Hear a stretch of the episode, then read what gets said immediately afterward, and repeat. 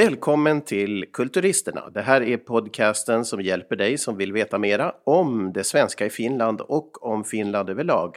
Du kanske bor i Sverige och inte vet så mycket om ditt östra grannland. Nå, då får du lära dig här. Men vi pratar också om Sverige och vi pratar om saker och ting över hela världen dessutom. Så kanske du får något bonusmaterial med dig. Och vilka är vi? Jo, jag heter Henrik Thorsson och är producent från tv och radio och film. Men gör nu podcast i Helsingfors. Och dessutom, Erik Snellman medverkar. Hej på dig!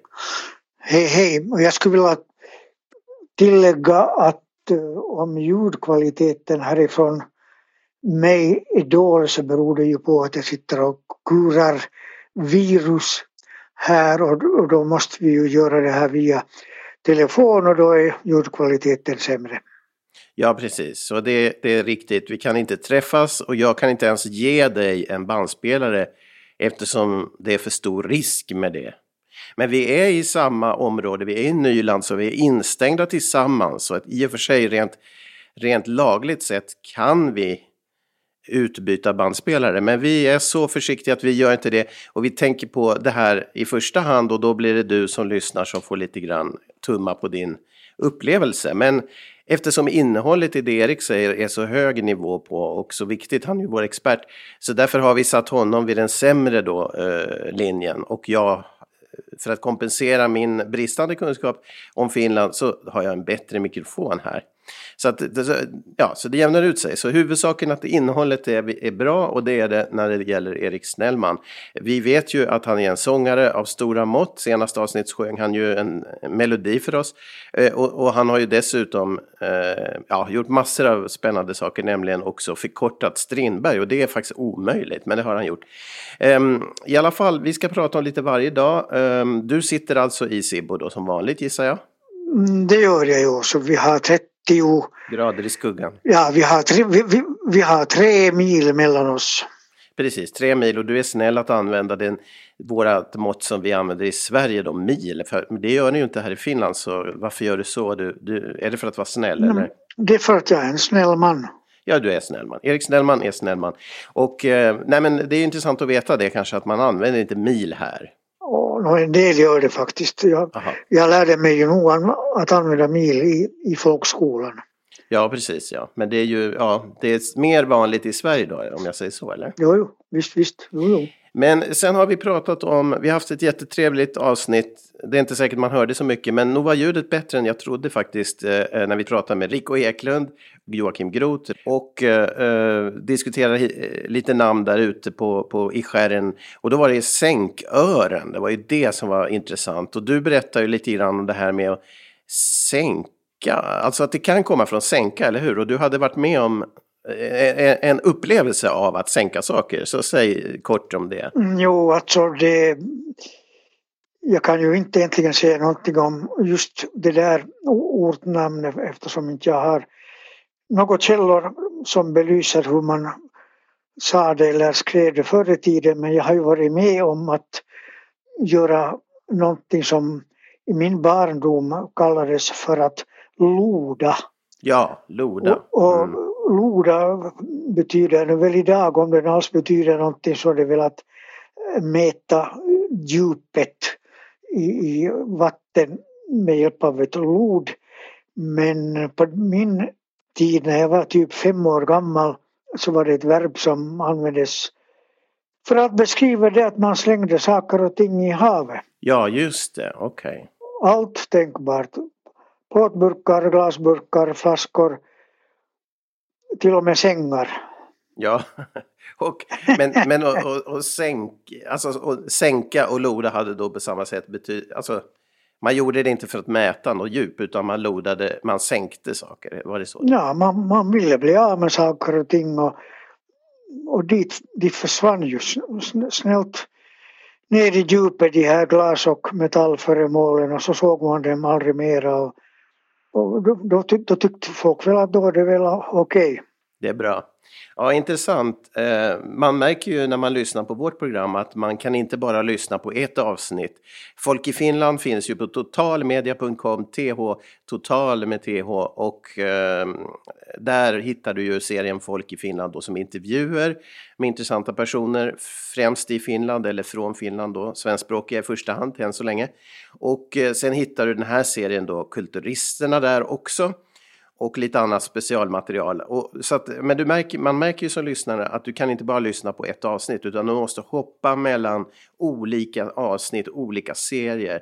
Det går inte att lyssna bara på ett program i den här serien. Det är som ett mysterium alltså, där olika bitar måste sammanfogas för att du som lyssnar ska få en helhet och en helhet som på många sätt är satt att återskapa livet självt kan vi säga. Oj, Så, ja. det var det var högtidligt. Ja, men så är det ju. Så att börja konsumera våran podcast. Jag tror att, eller våra podcaster. Och jag tror att vi snart kommer att ha dem ännu lättare tillgängliga via podcasttjänsterna, vilket vi har väntat lite med för att bli riktigt så här helhetliga i vårt sätt. Men vi ska därför också koppla tillbaka till några olika saker och det är ministern här som läste då, han kom ju in på Teaterhögskolan, på Teaterskolan när du inte kom in. Ja, Timo Harakka, jo han är trafik och kommunikationsminister. Men du berättade ju då att han eh, var en av tre killar, de kom in, fast det var tusen sökande, av dem så var det flest tjejer som sökte, men det kom in tre killar, eller hur? Ja, det var en väldigt så här maskulin och fysisk anda som rådde där då. Men Finland är ju rättvisans land. Här har det ju varit eh, rösträtt för kvinnor eh, först i världen, rösträtt för kvinnor, allt detta. Och då tänker man sig, minister Haraka, han var elev på teaterskolan, han kom in som enda man, nästan bara kvinnliga sökande. Det var ju inte rättvist. Men tiden visar sig. Nu, hur ser det ut? När han står där som minister på podiet och pratar på presskonferensen. Hur ser det ut? Hur, hur ser det ut? Med alltså, män och kvinnor?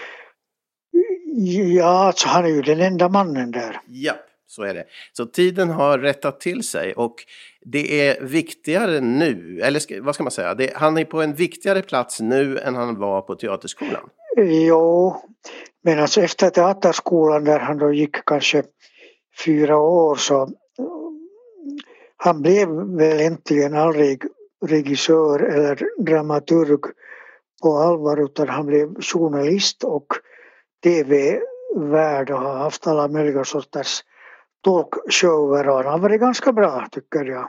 Jo, men han var ändå man hela tiden och fortsättningsvis är han det. Ja, det är troligen. Från att ha varit den enda utvald bland en skara kvinnor och bli den enda utvalda och vara man så är han nu, han också utvald men han är i minoritet, det är det jag vill ha poängterat. Så där ser vi, mm. Finland är jämställdhetens namn. Men eh, om vi hittar tillbaka då till andra program vi har gjort så har vi pratat om redden. Eh, det här med att eh, karantän, det var ju ursprungligen när båtar låg ute på redden. Och, och, det ordet borde vi kolla lite upp. Det använder vi lite slarvigt utan att förklara. Vad är det för någonting? Eh, eh, kanske vi får återkomma till det, eller har du något att säga om det här med redden redan? Ja, redden är ju ett ställe som egentligen inte finns. Mm. Men alltså om en hamn är full och det kommer ett, ett fartyg så får den helt enkelt ligga ute på redden och vänta på att det blir en plats ledig och det är nu vilket som helst havsområde utanför hamnen. Jag antar att det har att göra någonting med engelskans ready. Aj, okay. Att man är, mm. är, är färdig och, och väntar där. Men det där har jag inte kollat upp så att... Nej, vi pratade ju om mil alldeles nyss och, och, jag skulle tänka att det finns också någonting med redden, att det känns som att det är i där långt, lite mot horisonten, lite eh, lagom synhåll, ska jag säga, redden känns som. Att det, det, det, det, det är distansförhållande mellan hamnen och båten som är viktigt där på något sätt. Men jag har inget jo. belägg för det. Men... Ja, men alltså det ska nog vara ganska nära hamnen för att det är ju sen när det blir plats för en båt till så då är det ju bråttom att komma in där och, och så vidare. Och så ska, det ju helst vara, så ska det ju helst vara ganska skyddat vatten. Ja, precis. Ja, men det finns många. Redden innehåller många Eh, aspekter och kriterier visar det sig. Vi får återkomma till det. När vi är inne på det här med busar och busholmen har vi pratat om också där det var e- egentligen inte sjöbusar utan det var en fråga om något fartyg egentligen, fartygssort. Så det här, ett annat ord som lite liknar det är ju bussig. Och jag använde det i någon intervju, bussig, och den som jag intervjuade, om det var henne tror jag, köpte det utan vidare tanke. Så hon var van med det, hon har ju sett på svensk tv och så i Österbotten. Men en bussig, det är ju lite ovanligt, det används väl inte av er i Finland så mycket. Så det, det, eller Erik? Jo, visst används det, åtminstone i våra eh, dialekter. Och det där. Ja, men betyder det inte något annat då?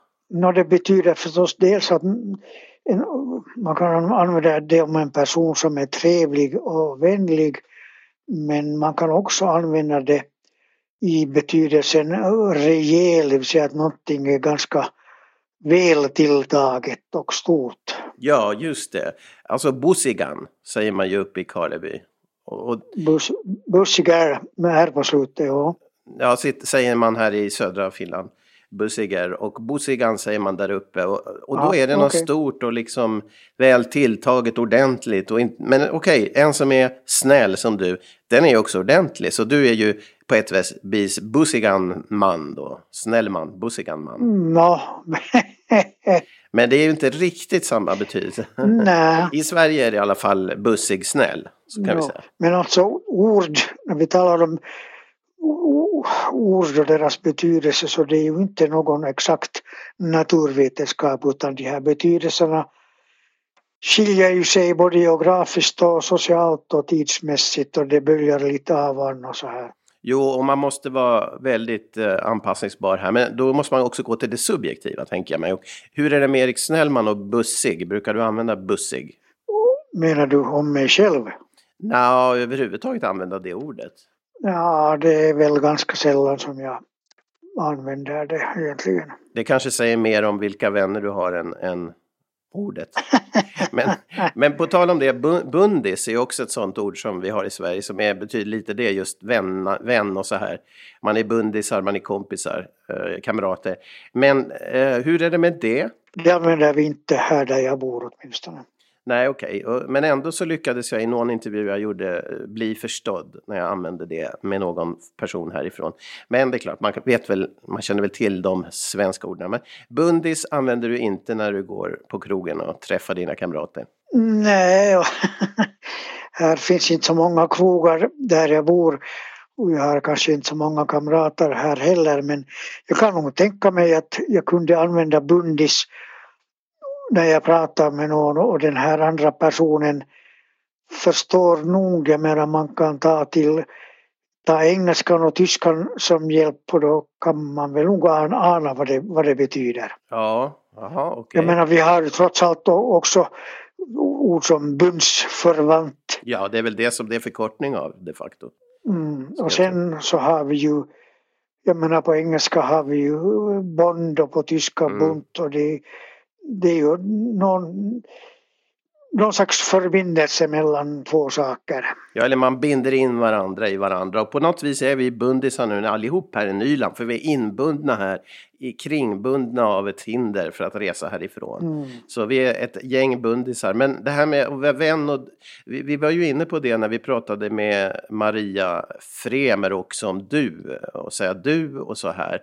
Han heter ju Bror Rexhed som eh, körde igång den här du-reformen i Sverige.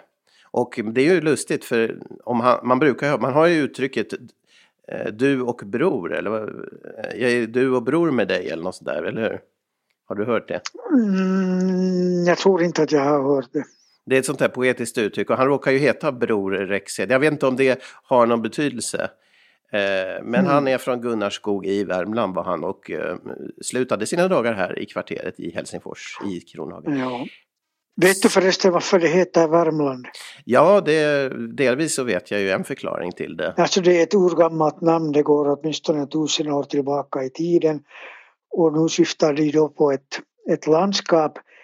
Men det har nog att göra med sjön Värmeln. Ja. Och eh, Värmen är ju en fin liten sjö i Värmland och eh, ligger inte allt för långt från eh, just eh, Gunnarskog där som bror Rexhed kom ifrån. Och han var ju du och bror med alla då. Det är ju så man uttrycker det, att man är du och bror med alla. Så att jag vet inte om det har någon betydelse. Men eh, jag skulle gärna göra en fortsatt serie om Värmland dessutom, som du nu är inne på, förklara och berätta mer. Och vi tackar så mycket att du sträckte ut din hand och hjälpte oss med våra svenska namn också. Det är därför vi har Erik, det är därför du har extra betalt. Men... Extra betalt, jag får inte, inte ett öre. Man ska, inte, man ska se det teoretiskt, det här med pengar. Man ska ta det så allvarligt. Eh, men i alla fall, eh, vi pratade ju då med Maria och eh, hon var ju doktor och vi diskuterade det här med uniformerna på dåtidens, i dåtidens Helsingfors. Och du berättar ju det att de studerande när de blir doktorer då till slut så har de ju också värja. Och det glömde vi att fråga henne, hade hon värja? Mm, alltså jag tror inte att det är obligatoriskt med den där värjan men, men de kvinnliga disputanter och doktorer jag har sett så de har haft en uniform med värja. Ja precis, Nej, vi får fråga henne. Jag skickar en fråga till henne. För jag tycker att det var lite där misstänkt i och med att hon sa ju, jag frågade ju om de hade tillsyn över svenska språket här och kolla så att allt, och hon sa vi inga språkpoliser och jag kände nästan hur hon höll i sin värja där och jag undrar ja om inte det finns någonting där, kontrollant, men vi får kolla med henne. Hon kanske svarar ärligt hur det är om hon använder värjan på något sätt eh, för att skydda det här språket. Jag vet inte. Ja, jag tror ju inte att de här värjorna används så ofta. Nej, vi får hoppas det. Jag tror inte kanske det. Men vi, vi måste ju fråga henne i alla fall. Hade hon värja? För det pratar vi om. Men eh, egentligen så har vi bara en sak kvar innan vi ska prata om de två huvudteman vi har idag. Eh, jag kan säga att det är då vi ska prata om kejsare, tsarer. Ja. Och sen ska vi prata om de 30 byarna i Helsingfors, en av dem. Men först en sak som vi måste eh, klara av, det är ju din son. Han skulle flytta förra veckan, eller han skulle flytta den här veckan till Helsingfors och Nyland. Och vi diskuterade det, eftersom Nyland stängde sen på fredagskvällen, så eh, ja, då var han inte tillåten att flytta hit. Och hur blev det med det nu då? Ja, det är väl liksom lagt på is för tillfället och han har väl typ tid på sig resten av månaden att flytta och möjligen så hävs ju den här restriktionen något tag där mot slutet av månaden så han hoppas väl på att det går ihop på, på något sätt men eh, tja, jag vet inte exakt.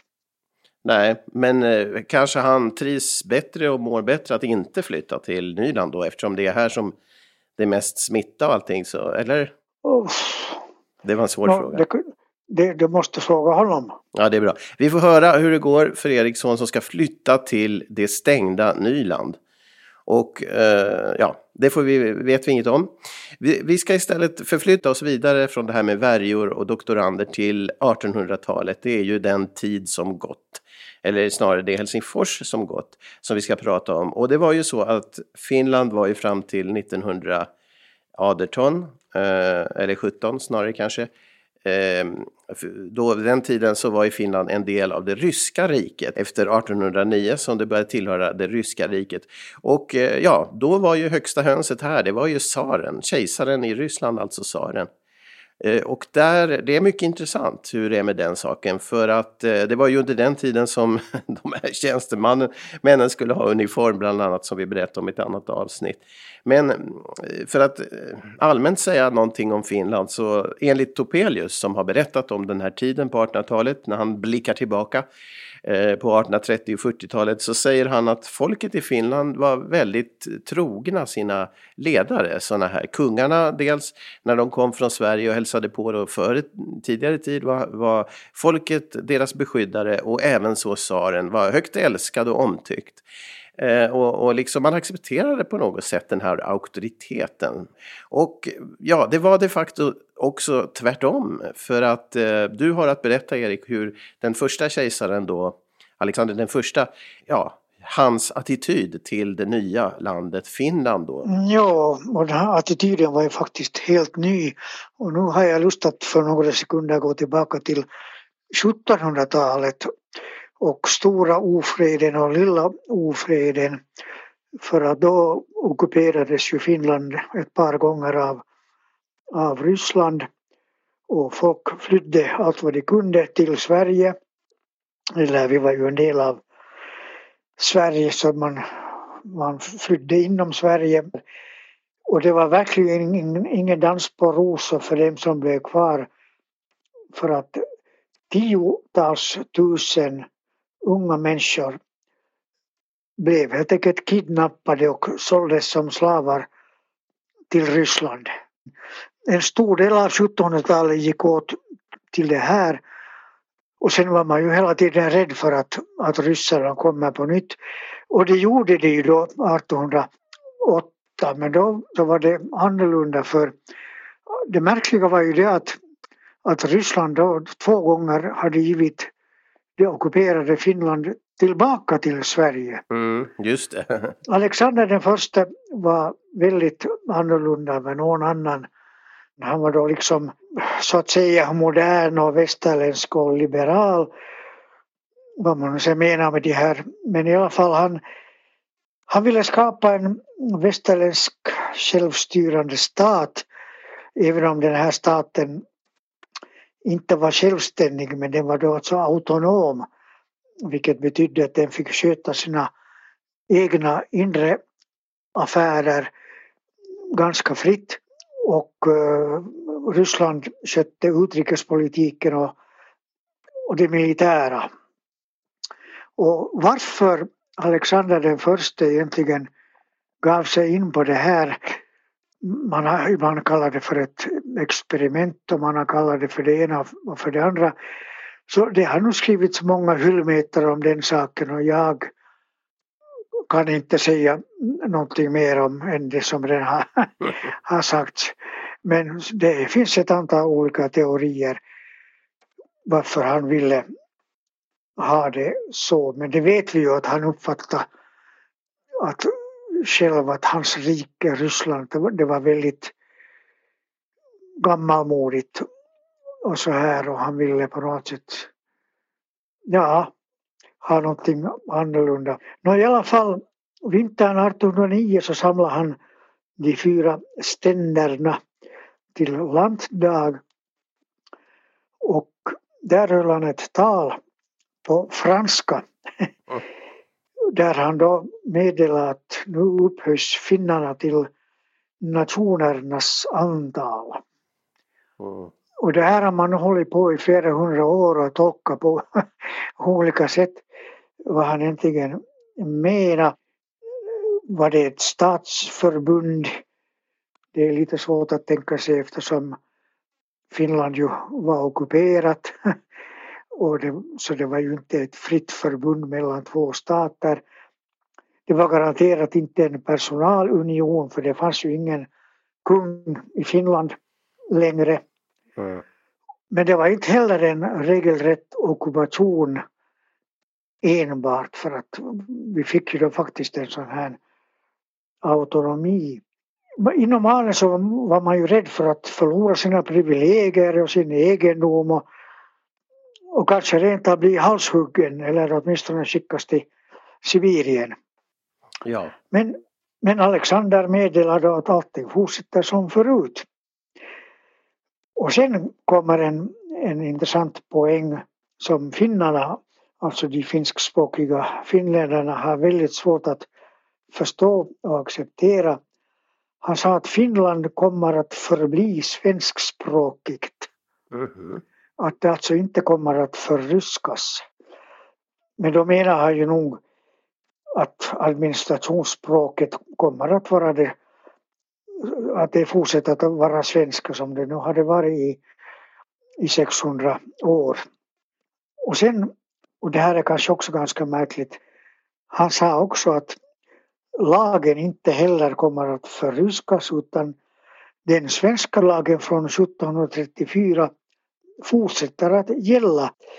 Och följande stånd, prästerskapet, där så fruktar man ju nog också för sina liv eftersom man ju hade fel religion. För det, det fanns ju inte någon så här ekumenitanke på den tiden utan det fanns rätt religion och det fanns fel. Och de som hade fel mm. så dem kunde man ju ungefär slå ihjäl utan, utan följder. Eller man, det var till och med meningen att man skulle göra det. Och egentligen en slags förläggning av, av det gamla Östrom och Västrom. Men det där Alexander sa att det här också får fortsätta som tidigare. Och jag kan tänka mig att ortodoxa präster i Ryssland inte tyckte om det här men han hade makten då att, att bestämma så här. Och sen det tredje ståndet är då borgerskapet och det är då alltså affärsmännen i praktiken. Och de var säkert också rädda för allt möjligt för att bli plundrade och förryskade och det ena och det andra men sen insåg de nog snart att det är ju en bra business att förse Petersburgborna med fisk och med allt möjligt annat. Så liksom att man, man började sälja ditåt och Petersburg var ju en jättestor stad redan då jämfört med alla små byar som vi hade i Finland. Och eh, så där var det inga problem, tvärtom. Nå, och bondeståndet, där så fruktar man ju för att de här då bönderna som hade alltså varit fria svenska bönder att de skulle bli livegna som i Ryssland. Alltså slavar helt enkelt. Men tsaren sa att nej, nej, ni fortsätter som förut. Och, och det tyckte de ju att var bra. och sen var det ingen som frågade vad pigor och, och drängar tyckte. Det brydde sig ingen om men knappast fick de, nu väl det något sämre än, än de hade det tidigare. Och det är ju intressant eh, att han var, ja, hur han kunde vara sån här. Man, man ser honom på bild så ser han ju ut som en kerub på den bild jag hittar och, och han ser oerhört vänlig ut och eh, uppfattades väl också så som väldigt vänlig av folket i Finland. Det är klart, när han handlar så här så kan man väl inte uppfatta honom på något annat sätt. Men... Jo, sen kan man ju fråga sig om den här bilden har något med verkligheten att göra men, men jag håller med dig. Det är en god gest mot landet som mm. den här Romanov-ättlingen, Romanov-tsaren då, eh, satte i verket. Ja, men i alla fall så det här med lojalitet, mm. det är ju ett märkligt begrepp för att 1808 så skulle då folket i det här landet vara lojalt mot, mot kungen i, i Sverige och kyrkan i Sverige och överheten överhuvudtaget. Och plötsligt sen då 1809 så skulle man vara lojal mot Ryssland men det lyckades ju ganska bra eftersom han då hade den här inställningen. Och jag, det här är lite riskabelt att säga men det är mycket möjligt alltså att det finska folket fick det bättre under den ryska tiden än under den svenska tiden. Mm. Och det här återspeglar sig då troligen bland folkets lojalitet och sen mot slutet av 1800-talet då det visserligen då hade kejsaren bytts redan två gånger men, men i alla fall så det började vara oroligt i, i det ryska riket annars så brukar ju tsaren fira semester i Finland för han visste att här är det lugnt och skönt och ingen kastar bomber på honom. Mm, ja, just det. Mm. Eh, ja, men du har aldrig sett någon tsar? Uh, nej. nej, så gammal är jag inte. Nej, jag tänkte ju på Putin då, men han är ju inte en tsar på det viset. Men... Nåja, men nu finns det vissa drag som går igen. Det är, så är det ju förstås. Jag vet inte om jag nu vill gå in på politik på det sättet här men... Nej, så är det lite svårt att säga någonting om det. Men vi har pratat om det massa saker här och om kejsarna och det här är ju i tsarens gamla land också. Det är ju det Helsingfors som har gått. Det var ett, ett kejs, en kejserlig stad, eh, Helsingfors på den tiden. Och det visar universitetet och senaten och allt vad det finns. Vi ska prata mer om det. Vi ska aldrig sluta prata, men vi återkommer till det här. Men vi ska gå som vanligt lite längre tillbaka i tiden och prata om de här byarna som har format nuvarande Helsingfors. Eh, och egentligen så ska jag bara, innan vi går in på den by som är aktuell, säga någonting om Bruna Kärr där Joakim Groth befann sig när han talade med oss häromdagen. Eh, är det en by, en gammal by i Helsingfors eller? Nej, det är inte en av de här gamla medeltida svenska byarna. Men eh, namnet Bruna Kärr är väl ett par hundra år gammalt i alla fall. Och, och, och, och, och eh, det syftar ju alltså på en stadsdel eller en del av en stadsdel som är ganska nära centrum i Helsingfors. Och eh, det här Bruna Kärr har översatts till finska i formen ruskea så som då alltså betyder det ordagrant det bruna kärret. Mm. Men det har ingalunda någonting med färgen att göra egentligen utan här har vi sen skrivaretymologi. Det hette egentligen Bronakärr eller Bronakärret. Mm -hmm. Vilket syftar på att antingen hade det varit en skogsbrand eller så hade man sysslat med svedjebruk och man hade alltså bränt eller det hade brunnit. Ja. Och, så blev det, och det blev bronna. Men det är nu ingen skada skedd mm. i och för sig men, men, men i princip så är det en felaktig finsk översättning. Ja. Men även för, på svenska nu är det ju färgen som man tänker på i alla fall. Så. No, jo, jo, det, mm. så är det förstås. Man måste ju gå till, till källorna för att säga att det står Bronna kärret. Jo. Och det Just gör det. ju folk, folk inte så de på svenska lever den här färgteorin också. Ja. Den lever och, mår, lever och mår bra. Ja, precis. Ja. Och, men okej, okay, så det, det, är inte en av våra... Vi har inte avverkat dagens by då kan vi säga, utan vi ska... Vilken ska vi börja med? Nå, vi kan ju börja med Kottby mm. som nu befinner sig egentligen ganska nära Bruna kärr. Och det ser ju ut att innehålla ordet kotte och ordet by. Och på sätt och vis så gör det det men man kan nog av gamla skrivformer ana eller anta att det inte syftar på de här kottarna som faller ner från träden utan att det är en person som har kallats kotte eller kotten. Och varför han har kallats så så kan man ju fråga sig möjligen var han kort och tjock eller någonting sånt. Återigen det här nedsättande. Ja. ja. Men det kan också ha varit humor eller ironi eller något sånt eh, kring det där men det har nu hetat Kottby väldigt länge på svenska. Och någon gång i början av 1900-talet när man ville ge den här stadsdelen också ett finskspråkigt namn så då gjorde man det liksom enligt ordboken och det blev då Käpylä. Och Käpy betyder alltså en, en kotte som hänger i ett barrträd. Mm. Men å andra sidan så finns det en annan mindre positiv sak i det hela och det är det att man kan på finska använda det här ordet käpy på ett förklädande sätt om framförallt om gamla människor och om svaga människor och där är vi inne på det här nu igen. Mm -hmm. för en käpy är en gammal och skruttig människa. Men det har inte med gamyl att göra, att det är översatt från svenskan? Mm, nej, nej.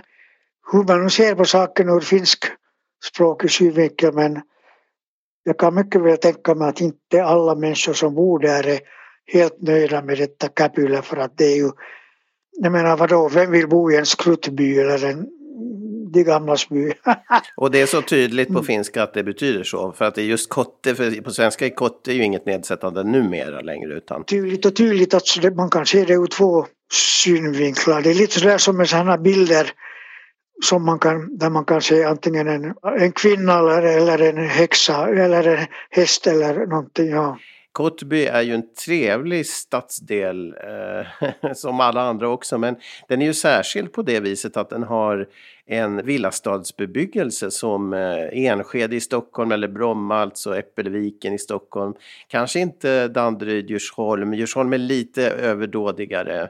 Här är det ju trävillor i, jag skulle säga jämfört med Enskede eller möjligtvis Äppelviken, eh, eller hur? En villastadsdel som är helt sympatisk. Dels en villastadsdel men sen finns det också sådana större hus för att nämligen när vi hade olympiska spel i Helsingfors 1952 mm. och, och då byggde man något som heter fortfarande Olympiabyn. Och där inkvarterar man då alltså utländska idrottare. Och, eh, och det är då typ trevånings eller fyravåningshus då liksom i, som är nu byggda i i betong och, och, och, och sånt. Mm. Och, men, men det är gjort på ett sätt som på något sätt i alla fall är ganska luftigt och, och, och sympatiskt. Ja, ja precis. Men ja, du tycker att Kottby är helt okej? Okay? Jo, jo. Mm. Om jag någon gång blir tvungen att flytta in till stan igen härifrån landsorten så, så vill Kottby ett av de ställena där jag kunde tänka mig att bo det är ju ett litet stycke utanför centrum men det går bra att ta sig in till stan på några minuter med spårvagn till exempel. Men det slår väl inte Drumsö ändå? Nå, det finns inget hav i Kottby så det är lite svårt att jämföra. Ja, precis. Nej, det är bara, det Kottby är havlöst helt enkelt. Men det är inte vårat, eh, vår programserie. Den här programserien som heter Kulturisterna det är ju jag, eh, Henrik Thorsson och Erik Snellman som är kulturisterna och alla andra som är med också i många gånger. Men i alla fall, vår serie fortsätter. Det här var avsnitt 21 och vi får se vilka spännande diskussioner vi kommer att ha i framtiden. Men för, för idag så säger vi väl tack så mycket och hälsar till Sibbo. Tack för din medverkan Erik. Ja, varsågod, det var så lite så. Nej, det var det inte, för nu är det det sista vi ska göra och det är din sång. Varsågod, en ny sjömanssång. Nej, det blir det inte tydligen. Okej, okay, um, vi återkommer.